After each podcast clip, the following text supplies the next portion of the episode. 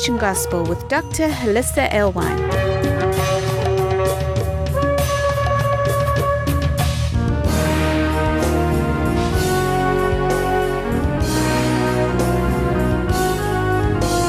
Join us around our Shabbat dining table as we explore the Torah portion. Okay, so Shabbat Shalom. What I'm going to do is I want to give you a preview of a new series that I just uh, started on Hebraic Roots Network. It's called More Than. And uh, they're not all ready yet. There's a few that are uploaded. Um, but I thought this week would be a great time to do more than a box because the Torah portion describes the, the tefillin that we're supposed to wear, not just the Shema, but the tefillin that we're supposed to wear on our foreheads and on our arms. And it actually describes other places. So we'll take a look at that, like why in so many places? And why does it take the form that it has today, at least within Judaism? Kind of give you an overview of, of one of those programs that was actually taken from the Torah portion Ekev. So I think that'll that'll turn out pretty nice, hopefully. All right. So I entitled this Something Old, Something New, because it kind of goes with a wedding. You know, what's the old tradition? The bride's supposed to have something old, something new. I'm not even sure where that came from. But in terms of our relationship with the Holy One, it's always something old and something new at the very same time. Yes. And so today I'd like to look at some of the commandments in the Torah portion Ekev because they're vital I mean, they they really form the core of what we do. It's um, the Shema. Anytime we get together, we say the Shema. And if you're with a strange, I don't know, it's like strange, like weird group of people, but with a group of strangers, if they're walking in the Torah, there's one thing you'll have in common. If somebody starts singing the Shema, everybody will sing it. And it's pretty much the same tune, no matter where you go. So it is, it's like a binder of the community, no matter where you go on earth. But there's more commandments that go with this. And it encompasses uh, what in Judaism is called the tefillin, that might be um, translated into English as phylacteries. And I'm not sure where, must be a Greek word. I never looked up phylacteries because it sounded too much like another word that is really strange to me. So tefillin, we'll stick with the Hebrew there. And it's even described at that with other words, like they'll be like totafot, you know, between your eyes. But if you've ever seen a Jewish male who's laying tefillin, granted, it looks a little odd. You know, it doesn't, you know, if you read the commandment, you don't necessarily derive what's what you're seeing from the the, the literal commandment itself. But it kind of goes back to if we are supposed to guard and remember the Shabbat, how does that look like in a real form? These are pretty vague words. These are spirit words. But if we're going to guard and keep, then we have to draw it down into the natural realm, right? It's got to be something observable. And so, as these commandments are, it's like it's uh, what's the saying? Lo b'shamayim he. It's not up in the heavens. It's not down at the bottom of the ocean. It's near you. It's in your mouth. He's given things to us to work this out. Here's the commandment. Now figure out how it works. You figure out how it's going to look. Mm-hmm. And that's where we become partners with Hashem. And so often as you see this, especially as you notice the, it's kind of a involved process, especially the head tefillin, they're not that big a deal. It's basically a headband you put on. The knot has to be in a certain place. The box has to sit in that soft spot where you're born. But other than that, you know that's not much of a challenge. This going onto the arm looks like way more of a challenge. Like there's a procedure there and if you only knew what he was doing there might be some meaning to it and there is. So you'll you'll notice first of all that the box which another word for the box is uh, bait house. So the box is a house and he's putting the house on his arm. And so the box will sit right here and it's going to hopefully once everything's in place point toward the heart right? So the, the heart of the house is and the house is the heart. He'll take seven bindings down his arm which seven has all sorts of meanings right? Mm-hmm. seven especially the seven spirits. And that's going to be uh, if we have time we'll get to it like where does the 666 come from? And what does that have to do with the seven? Because it's in the tefillin that you can find the secret, which is not really a secret. It's just, it's been there for thousands of years. But if you know what is on a, a tefillin, then you'll understand 666 versus the seven spirits of Adonai that you're reading about in Revelation. So he'll take seven bindings, and then he's going to wind it around his hand. And then finally, you'll notice that he'll he'll wind it around like a ring on his finger. You say, well, you know, in one place it just says, you know, your head and on your hand. Why are we getting the arm? Why are we getting the finger? Why are we getting all this wrap? Um, basically, what they tried to do when they they set this was to hit all those passages. They brought all those passages together, and everywhere the scripture said to put it, it ends up being once you you know actually lay the tefillin. Like proverbs 7 1 through 3 it says my son keep my words and treasure my commandments within you. Keep my commandments and live and my teaching as the apple of your eye. Bind them on your fingers. Write them on the tablet of your heart. So that explains why the binding goes all the way down and it actually looks like a ring. And we'll go over the scripture that they recite when they when they do this ring binding but if you put it on the tablet of your heart, that's kind of the purpose of aiming it toward the heart when you situate it on the bicep itself. So I believe it's in Va'etchanan, our previous Torah portion, Deuteronomy 6, 4 through 9. It says, Hear, Israel, the Lord is our God, the Lord is one, and you shall love the Lord your God with all your heart, with all your soul, and with all your might. And these words, which I am commanding you today, today shall be on your heart. Yet another reason for the, the house to aim to the heart. And you shall teach them diligently to your children and talk of them when you sit in your house, when you walk by the way, when you lie down, and when you rise up. And you shall bind them as a sign on your hand, and they shall be as frontals on your forehead. Right. So here we get the forehead idea, but then we also get the hand wrap. So you can see that's an additional place as they, they put the wrap on. It says, You shall write them on the doorposts of your house and upon your gates. So the Shema, the Tefillin, and the mezuzah are three related commandments. You're getting them all within a small portion. The real estate of the text is really small right there. And when you squeeze those three ideas into a, a, little bit of acreage, it's telling you that one is teaching you about the other. I don't know if you ever knew that, but often that's what real estate will do on the, the text of the parchment. So when they designed the, the tefillin, it will also have something in common with Passover. It's going to have four sections. It's going to have Exodus 13, 1 through 10, the little parchments that go inside the box or the house. Uh, Exodus 13, 11 through 16, Deuteronomy 6, 4 through 9, and then out of this week's Torah portion, Ekev, it's going to be Deuteronomy 11, 12 through 21. So those four sections, and they have to be assembled in a specific order. And then once they're they're done by the scribe perfectly. They're rolled up, almost kind of like folded in, in some respects. If I'm going to let you look inside, I'm going to give you a peek, a close up peek at what they look like inside. So you can see how small those parchments have to be. But then they put them into the house. They put the commandments into the house, and the house is composed of an animal hide. And what are we covered with after we fell out of the garden? Animal skins. So we need the commandments in our animal skins, right? But this has something in common with the Passover, because as you have to have these four sections in the tefillin, you also drink four cups of wine at the Passover Seder. And when you get done drinking those four cups of wine, there's a little blurb in the Haggadah, and it says the order of the Pesach service is now completed correctly in accordance with all its ordinances and statutes. So there's an order to everything. And it wasn't it Paul that said, let everything be done decently and in order. And we kind of rebel. Americans really don't like the order word. We don't like the discipline words. We don't like the authority words.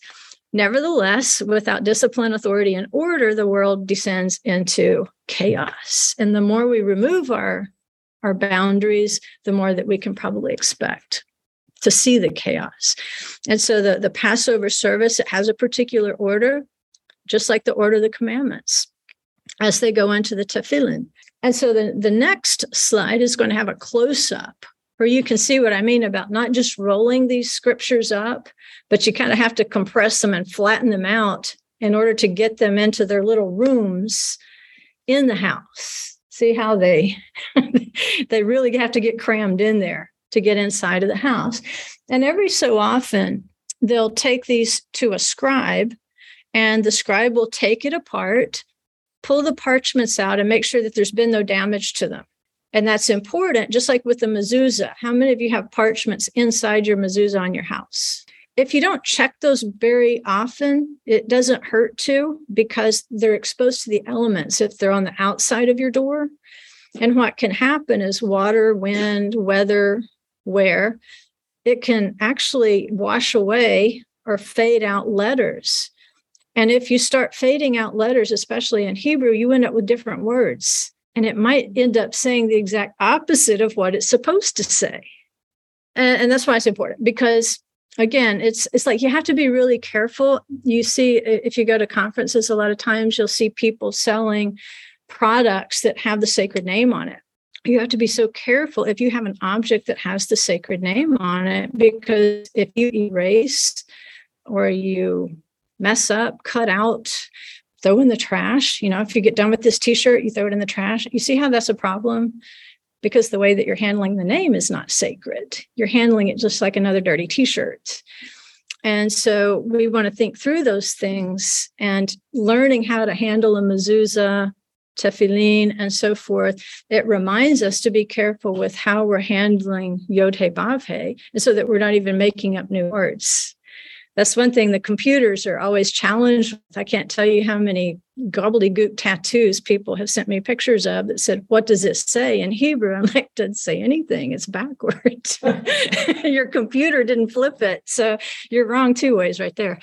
In the Haggadah, you've got an order of service, and it also has the content of the service for Passover.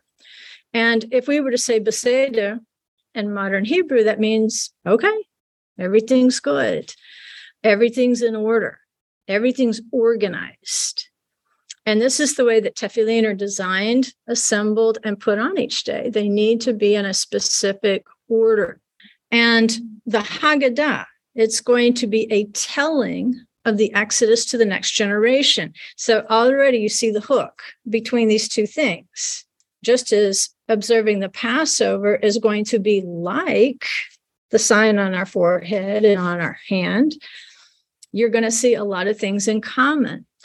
When you do the Passover Haggadah, it's done in steps. It's done in an order. Therefore, they do the tefillin. They put on the, they create them and then they put them on in a specific order, and they're done repetitively. Well, if you do a, a traditional Passover Seder, it's not much different from year to year, is it? Mm-hmm. I mean, the, the games you play with the kids might be different, but the content of the Haggadah doesn't change much unless you just decide to pick something different or make it up yourself from the internet. And there's specific websites that'll let you make your own Haggadah. I don't, I don't know exactly how they work. I've never been to one, but I've heard about them. But this commandment is to teach the children the words and it's going to speak in them, right? So when you put on the tefillin, in a sense, it's just like teaching your children. They're both like a Haggadah. It's a repetitive telling. You put on the tefillin six days a week. You don't put them on Shabbat because Shabbat's the sign on Shabbat. The other six days of the week, when you put on the tefillin, that's considered the sign for a weekday, the visible sign for a weekday. A sign has to be something visible. It can't be something invisible because if we start doing that, then we start doing spiritual Shabbats and spiritual kosher eating and spiritual, which means we're not doing it at all. it's just another way of, of double speak. If it's all spiritual, like who wants to be married just in spirit? No, you want to be with that person. And so you need to, to match up the spiritual with the natural. So it's this repetitive telling by putting the tefillin, you're repetitively telling this story of your relationship with the Holy One. It's an ancient story, but it's a new story every day when you put them on. Same way with your children. It's an ancient story of the Exodus, but it's a new story every year when you tell it because you have to tell it every single year as if you were there. Okay. So, how are these made? Um, I got a picture here that, that shows you different stages of the process. Um, this would be a cowhide that you can see in the pictures here. And uh, a scribe in Jerusalem let me get some good close ups of his workshop. And so you can see the, the rough hide where he's getting a rough form and making those four compartments or those four rooms in the house. And then it's got a little more definition to it. And then finally, he's going to be able to fold it in and finish out the outside, and it'll have the form that we're used to seeing from the outside. It's another, I want to look at the ancient tefillin. That's important because everybody wants to bring up the, you know the time in the gospels where yeshua says don't make your tefillin big and don't make your tzitzit long. But in order to do something and that something was to be noticed he didn't say don't do it. He said don't do it to be noticed. And it's it's interesting that at those in that particular time period, these tefillin, they were more rectangular in shape. They still have the four rooms. You can see these. These are from, um, I want to say these are from Giza. They were dug up. But that's huge compared to the actual size. The actual size is like this, where you could literally put it on like a headband and wear it all day. And it, it wouldn't interfere with anything and it really wouldn't stand out any more than any other headband. So I can only imagine how tiny those scribes would have to have written. Look at the size of those scrolls in there. Can you imagine? I mean, like that's like what four point font, but um, but they were really tiny. So if people were making huge tefillin, uh, it would stand out to be noticed because the the average everyday wearer when they wore them, a lot of the men did wear them all day if they didn't have a job where it would have been detrimental. Just like if you wear your tzitzit, and let's say today you worked around machinery, you'd want to tuck those babies in unless you wanted to become very intimate with that machine when it sucked you in there by your tzitzit. So there's common sense, right? But they were, they were very small and there was no reason to make them larger. It's interesting and the next slide is a picture of the conical tefillin. They weren't always rectangular like that. Some of them wore something that once you put it on, it looked like a horn sticking out of the front of your head. And what's interesting is that it was the Nazarene Jews who were followers of Yeshua who became known for this sort of tefillin. They were the ones wearing the horns on their heads. Uh, and it was what I could read was that often the, the Nazarene Jews would decorate their tefillin with, you know, very elaborate metalwork to decorate it, like decorating the commandment. Nothing wrong with that uh, if you're doing it for the right reason. I mean, just like you save your good Shabbat stuff for Shabbat. In terms of their sign of the commandments each day, they were decorating that sign of the commandments. As long as you're not doing it to be noticed or flash your wealth, probably nothing wrong with it. But if that interests you, the what they dug up concerning these older tefillin, some people say, would Yeshua have worn them? Absolutely. Yeah, he would have stood out if he didn't. That, that would be one of those things. But you can find that in workbook six. And then here we've got a, a picture of the parchment itself. And it's pretty thick, even though I can't pass it around to you and let you feel it and, and see the thickness of it. It is, is pretty thick when you look at what they're writing on there. And then here we've got some of the pins, which of course you can see are feathers. And you can see they've seen some pretty good use. So they're still doing it the old fashioned way, sharpening a piece of wood or a feather in order to write the script. And if you think of why would they still be using a feather? Well, what does a feather symbolize? The Holy Spirit and especially like using the feather to go find the last of the chametz at Pesach, you know, the Holy Spirit helping you to find those remnants of sin in your life. Um, so in this case, it's like the Holy Spirit is aiding the scribe as he's writing out the text. So let's let's look. I, I made a peculiar statement. I said you're going to be teaching in them when you're when you're teaching to your children. You're going to teach in them Deuteronomy 11 19. It says, You shall teach them to your children, talking of them when you sit in your house, and when you walk along the road, and when you lie down, and when you rise up. And the key word there is uh, bam, in them. L'daber bam, to speak in them. You're not speaking at your kids. I know sometimes it feels like you're speaking at your kids, like there's nothing getting soaked up. But you might be surprised what they're soaking up. Sometimes they soak up the wrong things, but at any rate, you want to speak the right things into them. That's the, the picture of teaching your children. Put it into them. And so the idea of bam in them is that you shall teach them to your children so they can speak in them. Bam. We want them to speak in them, not just you speaking to your children, but you put the words in the children. And because the words are in the children, now they will begin to speak the words that you spoke to them. So you're teaching your children until you have spoken into their inner being, is what that means. You speak until they can speak the words themselves. And isn't it lovely when you hear your kids or your grandkids talking Torah back to you or talking Torah into a situation? A lot of times they'll surprise you. You think they weren't paying attention, and they'll just call something out and apply Torah to it. And that's got to be a thrill for a parent or a grandparent. They also, as they're teaching their children, they make a habit of quoting. Uh, they'll start with Moses taught us in the Torah. Remember, something old, something new. Moses was an old guy. he was an old guy even when he started Torah. He, now he's a really old guy. But the word is new to your children. So it becomes a natural pattern of speech and a point of reference when they encounter a real life situation. And so a lot of times it, children at a certain age, they're not going to sit there and think, well, what did dad tell me to do about this? That's probably the last thing they're thinking of. What did dad tell me to do? What did mom tell me to do? I've asked inmates that before. If you had done what your mom told you, would you be in prison? They're like, no, ma'am. but they get in the habit of saying, Moses taught us in the Torah, and then they'll teach them the commandments. And so there's a thought pattern and, and, as you're encountering a question, a problem, an obstacle, you turn to the child and say, Moses taught us in the Torah, this is what we do in this situation. You know, if you're you're shopping for lunch meat and you're looking through the lunch meat and you're going through the decision making process, don't leave the child out of that.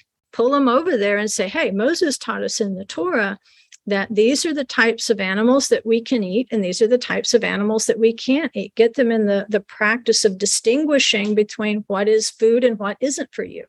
And so as they approach a new situation let's say they're 16 now you send them to the store and you say i need this. They'll go back to that counter and they'll think moses taught us in the torah. Hmm, that that wasn't what moses taught us. Let me keep looking for the right thing. You want them to internalize it so that it is actually transferred to the next generation. And so the, the idea here is as a mutual benefit between the parent and the child. You're both benefiting from this transaction. It's a transaction. It's not just you talking at the child, it's you speaking into the child and letting the child again reflect that back to you. And so it's going to force you as a parent to study more intensively you don't leave this to the the Shabbat school teacher. You don't leave this to kids class. You don't leave this to a cute little pamphlet. This is something the parent personally does. And so you, as the parent, now have to study more intensively because they will ask questions. They're just like us. Don't we have a million questions about what the Torah says? well, if we're inquisitive, they are too. And that's when it becomes a transaction the great thing about this is you start to teach your child the Torah. If you do something hypocritical, they're going to call it out. Don't you want to be called out if you do something hypocritical? Or do you want to tell them, well, let's just sweep that under the rug? This is just something that daddy gets away with. No. If they call it out, they're just, it's just as valid for them to notice that you're not practicing what you preach as any other person. And you might take it from your children, your own children, better than a stranger. And so it puts you on your best behavior. I have to practice what I preach, and they will spot it pretty fast. Or maybe you're not being hypocritical. Maybe they don't understand completely yet, and you need to clarify this is actually what it means. This is not hypocrisy. Grown up situation. We know that certain commandments have to be weighed out when it looks like they clash, like Sabbath day. Well, we got fires going on a Sabbath day. They were sacrificing animals. There was all sorts of work going on on the Sabbath day in the temple.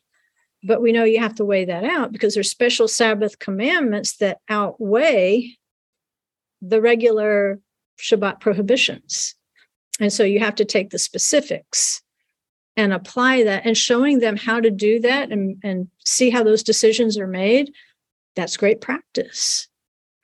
And like I say, they will tell on you. So, uh, but they will benefit. And it says that this will prolong their lives. I mean, how much stuff do your children do that we know will prolong their lives? Well, we know this will. This will prolong their days. So it's it's a wonderful thing to teach Torah to your children. They're teach they're learning to honor you. They're becoming part of the transaction in the process.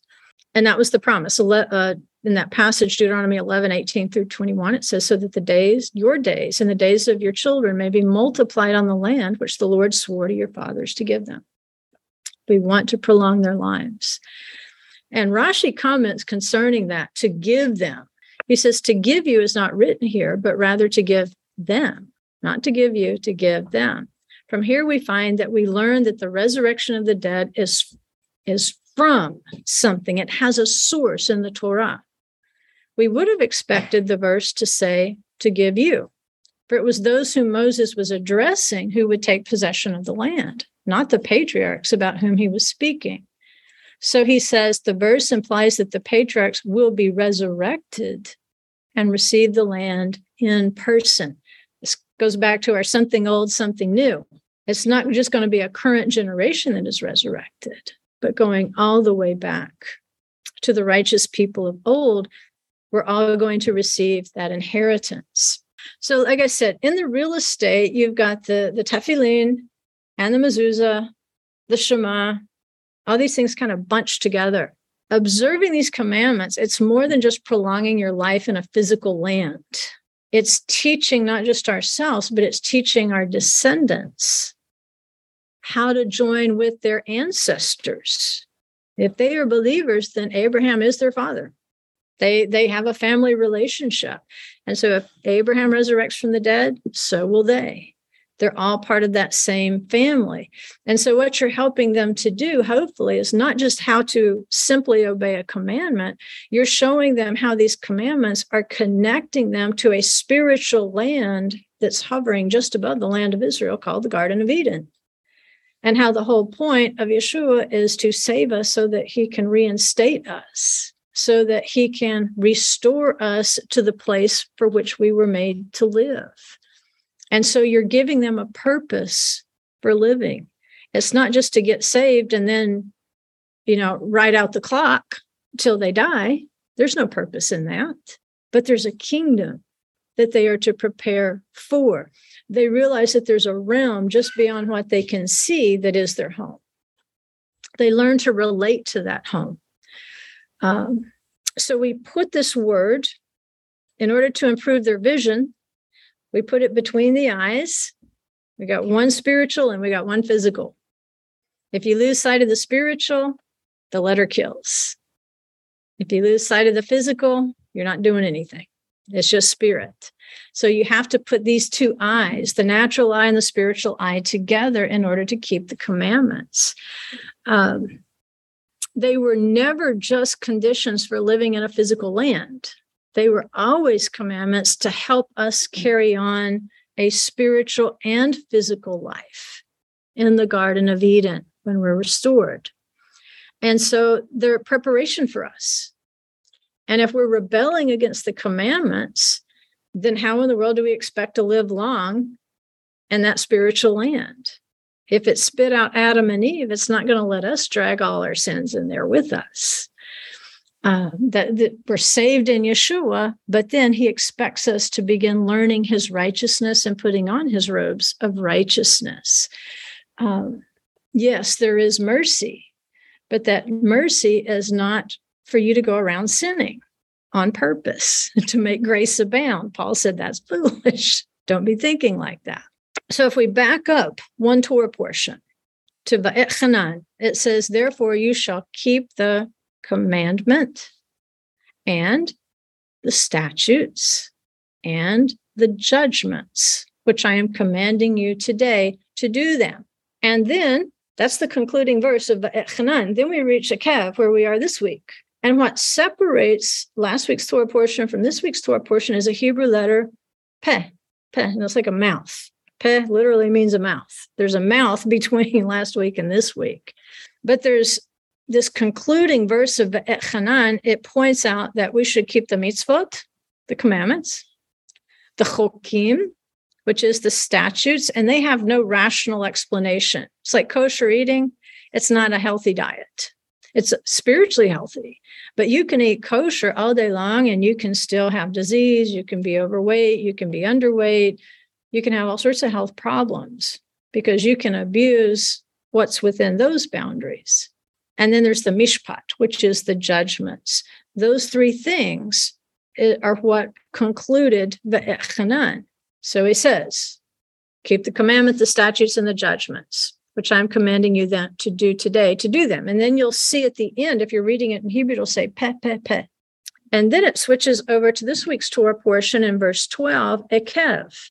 It says, then it shall come about. That's where you hear ekev, then, because of it shall come about because you listen to these judgments and keep and do them. That the Lord your God will keep with you his covenant and his loving kindness, which he swore to your forefathers.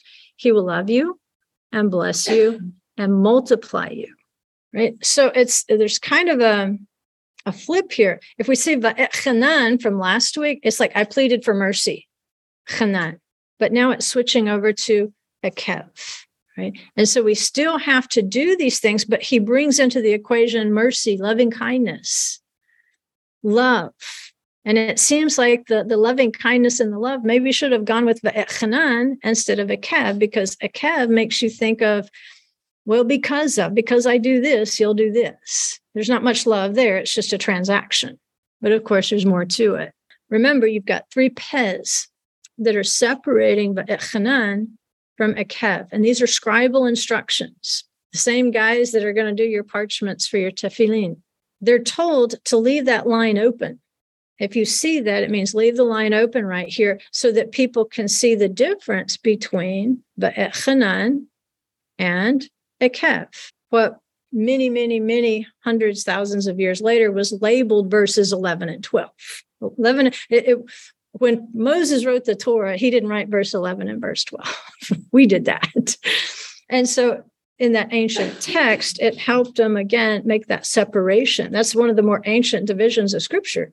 Once you recognize the the pe, and pe is short for petucha, which means open. It looks like an open mouth, so it's easy to remember. Like stop, but they're saying pretty much the same thing. Why is the last verse of Hanan pretty much the same as the ver- first verse of Ekev. And why do we need to separate them?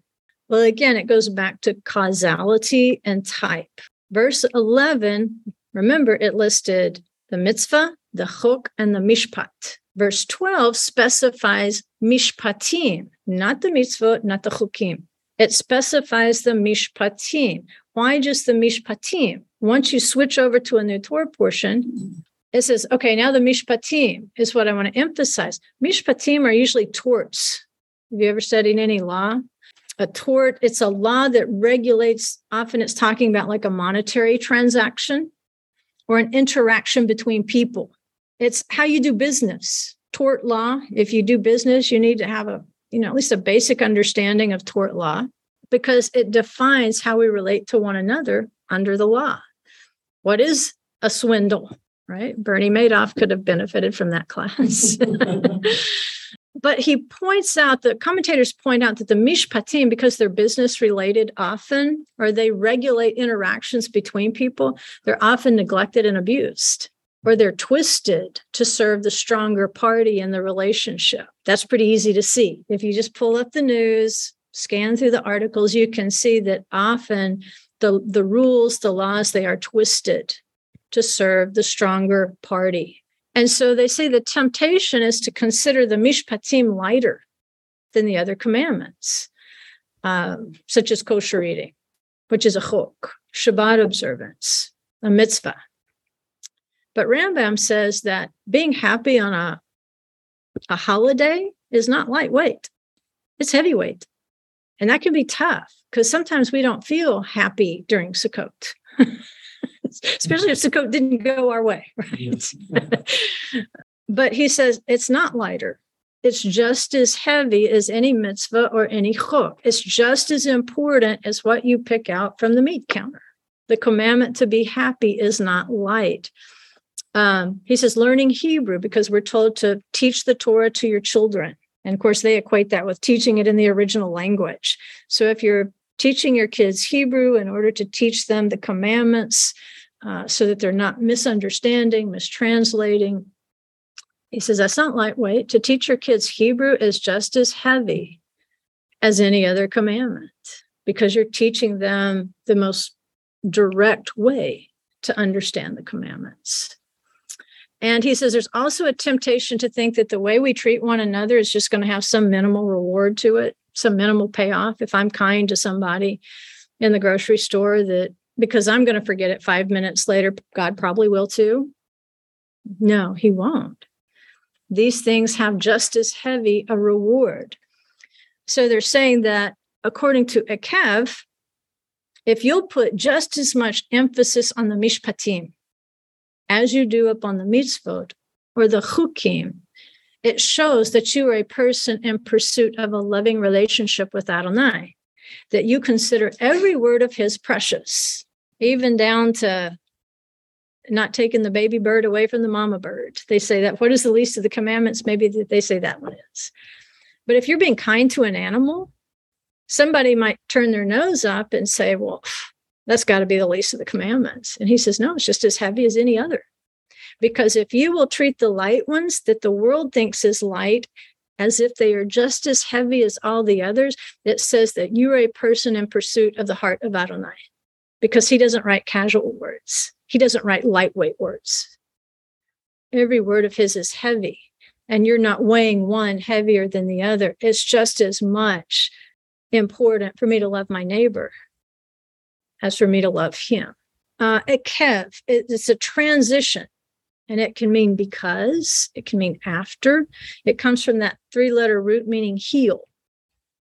So it follows the intent of the foot, which remember, uh, the feet that run quickly to evil, it's the fifth abomination of the wicked lamp. But if your foot is quick to follow good, wow, you're really moving up in spiritual power because it corresponds to the spirit of Gevurah and the seven spirits of Adonai. And that is a resurrection power, by the way. You can resurrect things in your life and the lives of other people if you will pursue good as fast as some people run after evil and an evil report. So, because Israel listens to the Mishpatim and guards and does them, then he says, Adonai will safeguard you and he will uphold you in the covenant. He will uphold you with mercy. It's because you're you're chasing him down even in the small things. And does that put us in jeopardy of making his grace of no effect? Not at all. That's not what it's saying.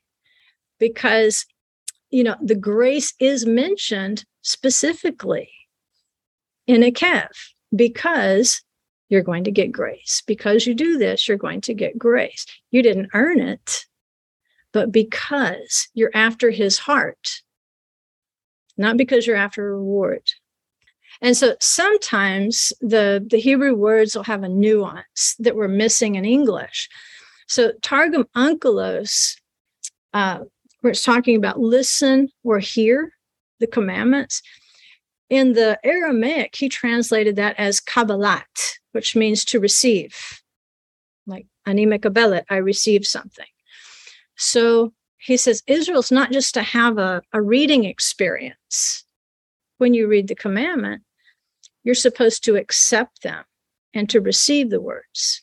Because if you accept and receive, then it will transform you, not just inform you. and just information is rampant.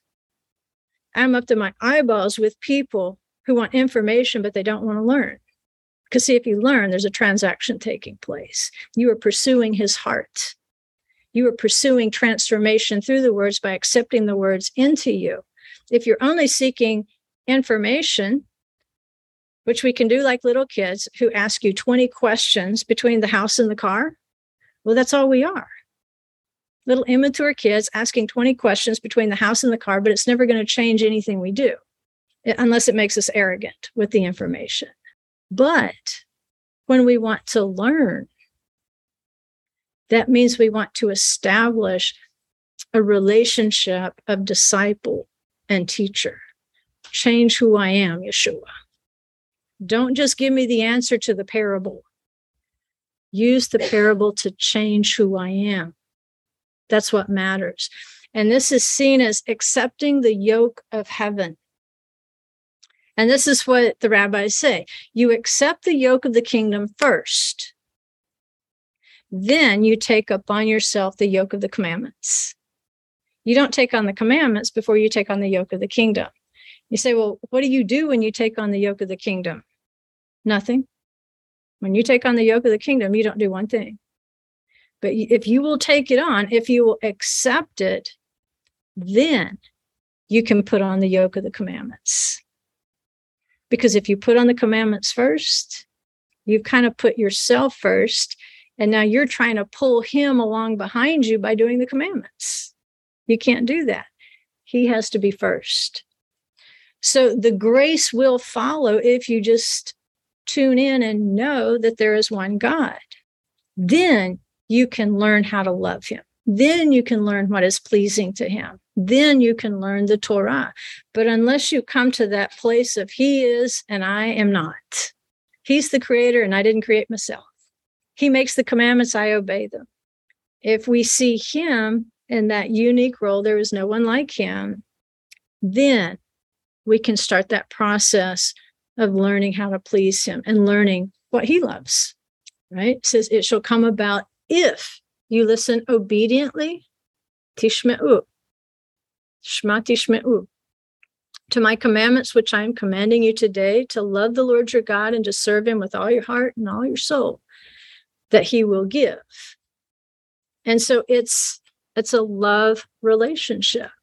Listening is a love relationship because it involves your heart and your soul. Just listening to words does not involve your heart and your soul. Otherwise, I wouldn't have to ask Alan to repeat himself so many times because I wasn't listening. What'd you say? What'd you say? But when the transaction actually takes place, I don't have to ask him what he says. I know what day the recliner is going to be delivered. Although I might forget again, I have to ask again. But it's listening to the commandments is a sign of your relationship with Adonai, even in the little things, even in the less rewarding things, you're deepening the relationship. And that's the, a good marriage. If you husbands can hear your wife even in the little things, if wives, if you can hear your husbands even in the little things, you're going to begin to create a good marriage. Because the little things, as it turns out, aren't that little. Blessings and mercy can follow that kind of love. Because really, you just have to be sick to want to serve your spouse out of obligation just because that was what you were supposed to do. That's not a marriage. It's loving your spouse that deepens that sense of obligation over the years. And if it's broken, it can be really difficult to fix. If it started out broken, it tends to get brokener and brokener.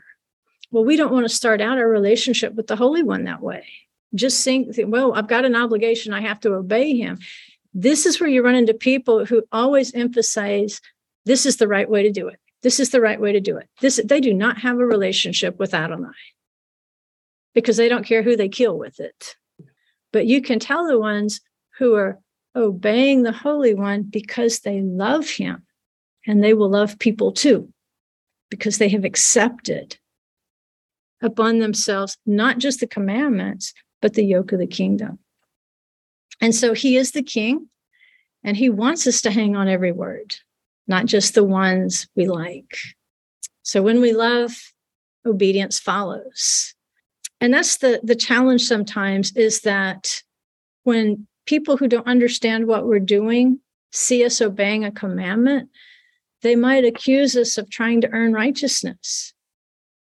They might say that we're just doing it out of obligation or we're trying to get an extra reward by keeping more commandments.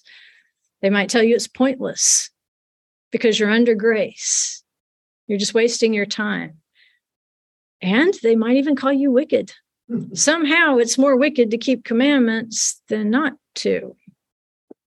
Nobody's, I don't think, ever thought through the, the how ridiculous that sounds. God's to think I'm wicked because I keep a few more commandments than you do, because there's not that many. What is it, like 83% we agree on with most of the church? It's a small percentage that we don't. But somehow it's wicked if we keep a few more. But they don't yet see this close spiritual, physical relationship of the commandments where we're learning to be sensitive to our husband and what he's speaking. There's no commandment too small. And Rabbi Kahn made the point that Adam didn't sin because he literally heard his wife. He sinned because he accepted the fruit. He could have heard the words and not eaten the fruit, but he accepted. So when you take the commandments in, when you accept them, they can change you. In the same way that wicked words can change you for the worse, so can the good words change you for the better if you will accept that fruit, the fruit of life. And if you accept it, you'll do it. That's the difference. If you accept it, you'll do it. So it's not just a physical ear, there's a spiritual ear.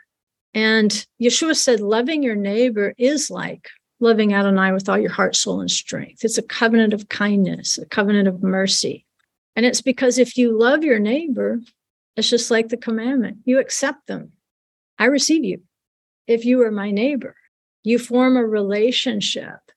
And, and sure, there's going to be some people that, like, I don't really want to be your friend yet, but God's going to work on me. I'm going to want to be your friend before it's over. And we might be best friends before it's over. We don't know where it's going.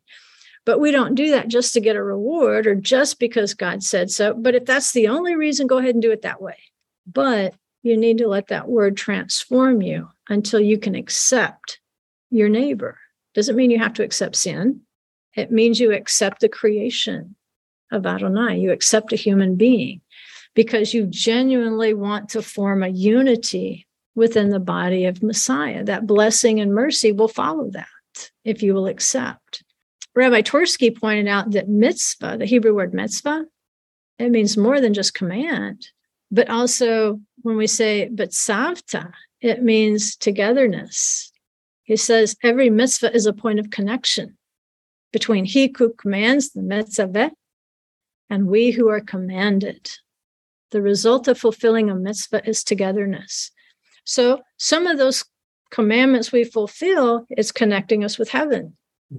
But remember those, he says, even the mishpatim, this Torah portion says the mishpatim, much of that has to do with your relationship with human beings. So if you fulfill those mitzvot, then there's going to be a togetherness formed with other human beings. Right? So there's good deeds that you can do that sometimes will ultimately be rewarded. Doesn't mean they're going to re- result in a relationship with God. What do we mean? Are there pretty wicked people who give to charity? Sure. Absolutely. Are there wicked people who have done good things during their lives? Mm-hmm. Well, it kind of goes back to how the commandment works. There's some commandments that they're going to improve your commandment with the Holy One, the relationship with the Holy One. Other commandments are going to improve your relationship with people. Both are good, but ultimately, this is how the sages see it. looks like wicked people prosper because no matter how wicked they are, they do a little bit of good in their lives. And he's fair. He's going to reward you for whatever good you do, no matter how wicked you are. But he says, for the wicked, that reward is released in this life. He'll go ahead and let you have that reward. So if you're doing charity, he'll let you have the reward of that. but he owes you nothing in the world to come because he already paid you, paid in full. Because what they were doing in giving to charity or doing these good deeds is just forming a relationship basically with themselves. They were doing it for that, that purpose of feeling good about themselves. And in the end, it only bonded them with the recipient if you don't care a thing about the commandments of heaven, but you're giving charity to a person, it is bonding you to that person.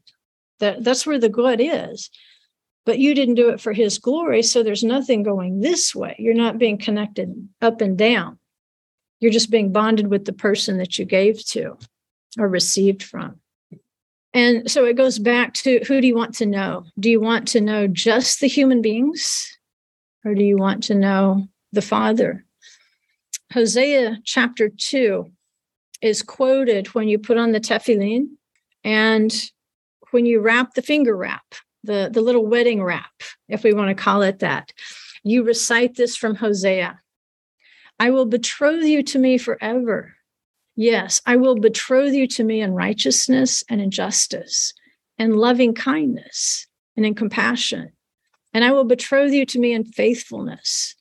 Then you will know then you will know the Lord. And so if we go on and we keep reading that passage in Hosea, you can see this summary of the blessing that Ekev promises if we will hear and love. It says, It will come about in that day that I will respond, declares the Lord. I will respond to the heavens, and they will respond to the earth, and the earth will respond to the grain, to the new wine, and to the oil.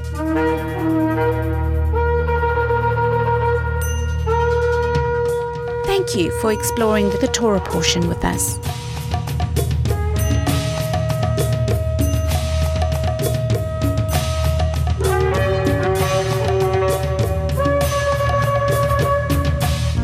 For more information on this ministry, go to thecreationgospel.com. You can find links there for our newsletter, books, workbooks, Facebook, and our YouTube channel.